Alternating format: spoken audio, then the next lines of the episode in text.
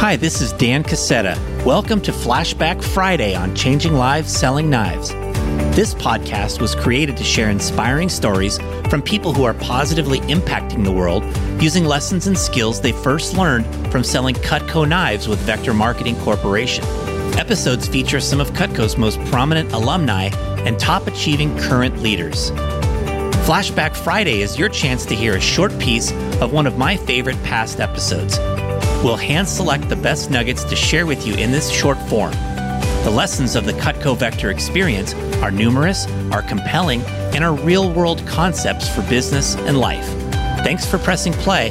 Let's get on with today's flashback.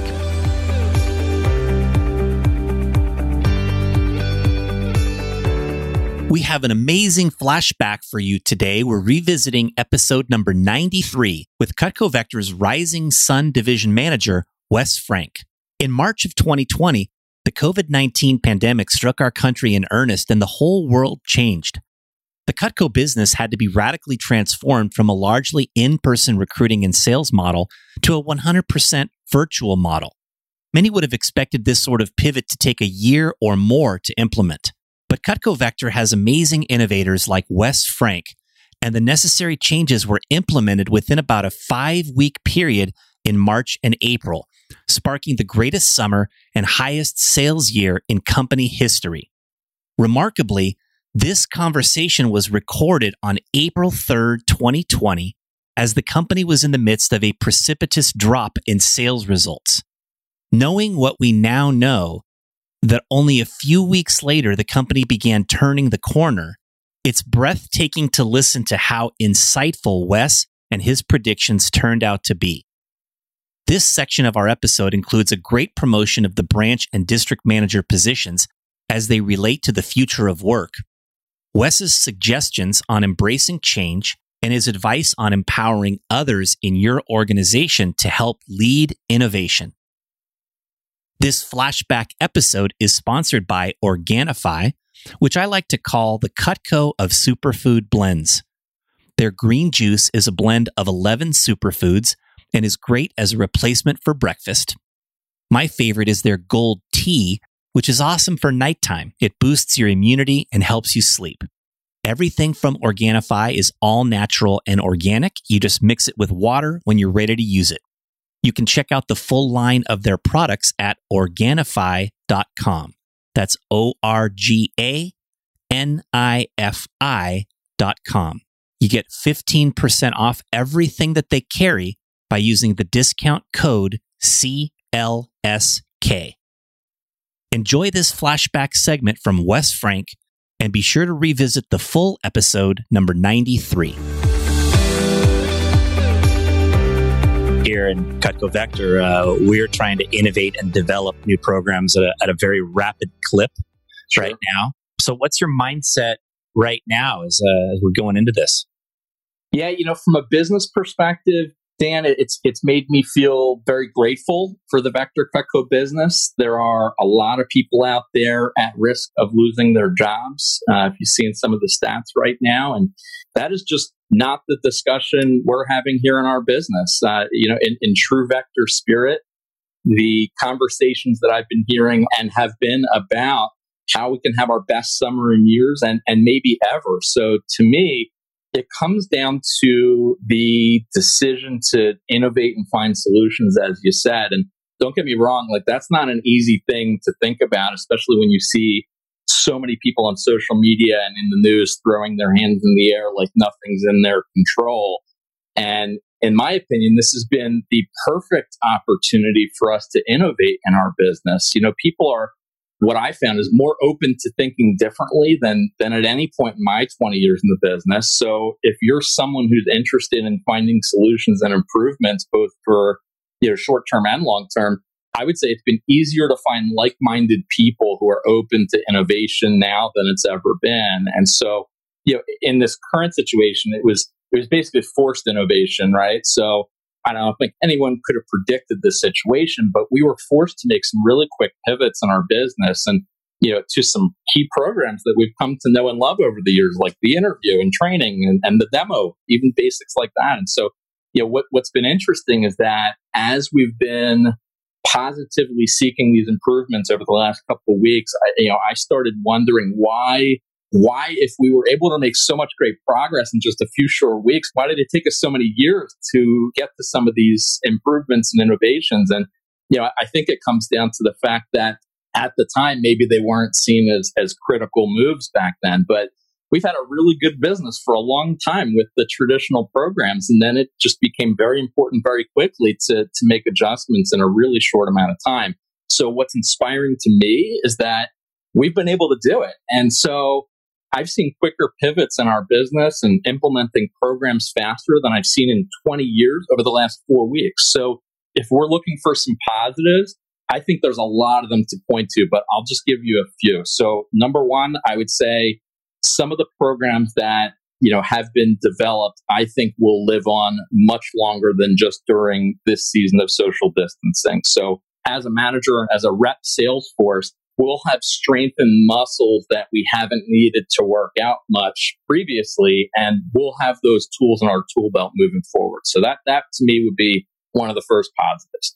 Yeah, another positive I would say is you know maybe this gives us confidence in the future to move faster for creating positive changes and embracing innovation because we've proven that we can do it quickly when we're up against the wall. So maybe we can do it quickly even when we're not up against the wall. So to me, that that's a second positive possibility that can come from this. So the third, I would say, if you're a summer branch manager listening to this right now, or the parent of a branch manager listening to this, I think the experience of branching could be more meaningful than maybe it's ever been before. And it's always been extremely meaningful, but I think it, it could be even heightened. And here's why forget for a second that it could be one of the most profitable summers to run a branch office with, you know, with the possibility of building huge teams of people and maybe some different expense models compared to what we've had in the past. But I also think about the future of work in our country. Do we think that working remotely or virtually will be less of a thing 10 years from now or more of a thing 10 years from now in corporate America? And if you talk to the people that I talk to, most people will tell you it will absolutely be more of a thing. And in fact, the current situation could be one of the first dominoes of that taking a more permanent shift across North America and, and certainly across the world. It's almost like a big social experiment, right? And so, you know, for our branch managers, think about how you're going to be able to describe your summer experience in your interviews five or 10 years from now. I virtually recruited, trained, and developed a fully remote sales team of 50, 100, 150 people who combined for over blank amount in sales for mm. the summer and built a profitable business in four months. And oh, by the way, I, I, started it during the lockdown when most of my friends were laying on the couch watching Netflix. So that is like an absolute layup story to talk about in all of their future interviews. So, and then I would also say for district managers, I think we have an opportunity to provide just great income and, great experience to a lot of people who are going to be very much in need of work this summer. So totally. more people will be looking for work this summer than maybe any summer we've ever had in our company history. So while a team meeting or an SC1 might feel a little different for us than maybe it has in the past, it, it won't feel different for our new reps this summer because that will be all they have experienced. And it could even open up some different creative, positive opportunities like getting top notch guest speakers from all across the country who don't need to be local or physically at the meeting in order to impact the meeting. So, yeah, so Dan, I would say those would be some of the things that that I'm thinking about right now when it comes to my mindset and how it's impacting our business. Awesome comments right there, Wes. You made a great point that people are open to thinking differently right now. Part of this is because we've sort of been forced, right, to change. But that's one of the benefits of what has happened with all of us is that there is this more openness and this desire to innovate. How inspiring is that, though? That means that for the rest of our time in this business or any business, when you're at a point of comfort, that that's not the point to just not search for solutions anymore. It just proves to us that there's always the next level. And uh, sometimes it's a crisis that brings it on or a challenge, and other times it's because of forward thinking people in an organization that, that try to you know find solutions and make things better Yeah, definitely. It's important for everybody to be constantly working on their skills and also developing their creative thinking and reading and taking in things that get them to think outside the box a little bit more so that we can continue this process, you know, well into the future. Tell me about how you feel like uh, Cutco managers can best navigate through this situation and, and particularly like how are you working with your team there in the Rising Sun division?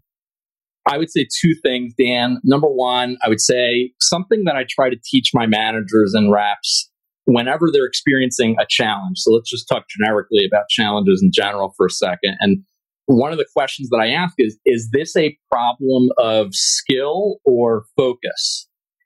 And asking ourselves, is the reason I'm not hitting my goals right now because of a skill that I'm lacking, or is, it because of a focus that I'm lacking? And some people say, you know, it's funny. I, you know, I get people say, no, no, no, no, no, Wes, it's it's not a skill issue. Like I like I've hit these numbers before in the past. I I know I'm skilled and talented, and I just haven't been motivated, or I just haven't been committed or focused to to finding the solution. And you know, my typical response to that answer is, oh, okay, prove it. And so if it's truly a focus issue and and not a skill issue, then that means that when you really are focused on it for a week or two, you should be able to hit those goals. So I don't say that in a in a challenging antagonistic way, but really more in a way to prove it to yourself as a learning experiment so that you're sure that it's not so that you're sure that it's not a skill improvement that you need to dedicate more time to.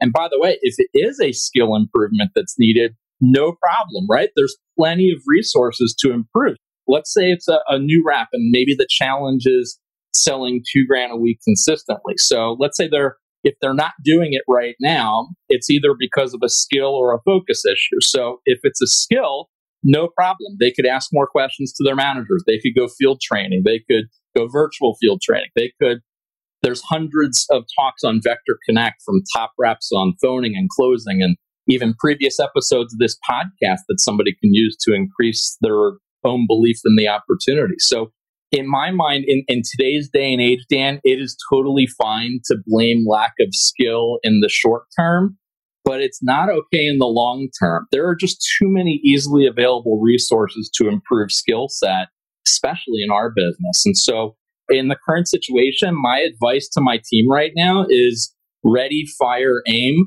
and lean into the new programs and innovations. So I would say if you're a representative listening to this or a relatively newer manager, I would say, you know, your division managers, your region managers have some great answers right now. And we'll make some adjustments on the fly for sure as we get more and more best practices that become obvious. But you can't steer a parked car. So my advice is to work hard and do the things that we already know, which is promoting the great rep opportunity we have, building a great team, and you'll get better at navigating little stuff like Zoom breakout rooms for your team meetings or whatever other questions that you may have along the way. But don't allow the possible pothole in the road 10 miles down the road to prevent you from flooring it from here to there. So that would be the first thing I would say is lean into the changes and don't be afraid of some of the new things that are that are being uh, implemented. So that's a great point. Thanks. Yeah. So I, you know, I think the second thing, Dan, is I try to keep in mind that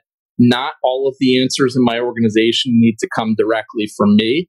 So I try to empower my reps and managers to find answers and solutions. I'll tell you, that's one of the biggest things I learned from working with my region manager, Lloyd Reagan, over the years is to ask myself as a leader, what do I value more, control or empowerment? And over the years, he's really given me the freedom to experiment and innovate and be excited about trying new things. And not all of them took off, but a lot of them did. And that concept of control versus empowerment in my organization is, is how I try to work with some of the leaders in my own division. And I try to give those top people the freedom to kind of let their, their strengths shine. And I think you and I, Dan, have talked about this in the past. I know, and I, I think what what value can I provide to people like that? It's not about control or, or teaching them how to sell Cutco at this point. Like they know more about selling Cutco than I do, but where I feel like I can add some value is is helping them maybe navigate professional communication or bringing people together when challenges arise, like the current situation that we're in, and uh, kind of rallying the troops. So top managers in my organization, like Andrew Nickerson or Jaron Timmons, you know, when I'm working with guys like that, you know, I try to encourage them to seek answers, not just from me, because I, I need to be humble enough to realize that I don't have every answer. And so not just from inside our division, but, you know, I encourage them to seek answers outside of our division, but also maybe even outside of our region or even company. And so having the humility as a leader to admit you don't always, always have all the answers but I do try to have the right questions. And I think right now, good questions can be just as valuable as good answers. Thanks for listening. If you enjoyed today's flashback episode of Changing Lives Selling Knives, you can find the full episode and show notes at changinglivespodcast.com. You can also sign up there to receive free resources from me and some of our amazing guests. Please consider rating or reviewing us on your podcast player and hit the subscribe button so future episodes are automatically downloaded directly to your device. This is Dan Casetta signing off. We'll be back in a few days for our next story about changing lives.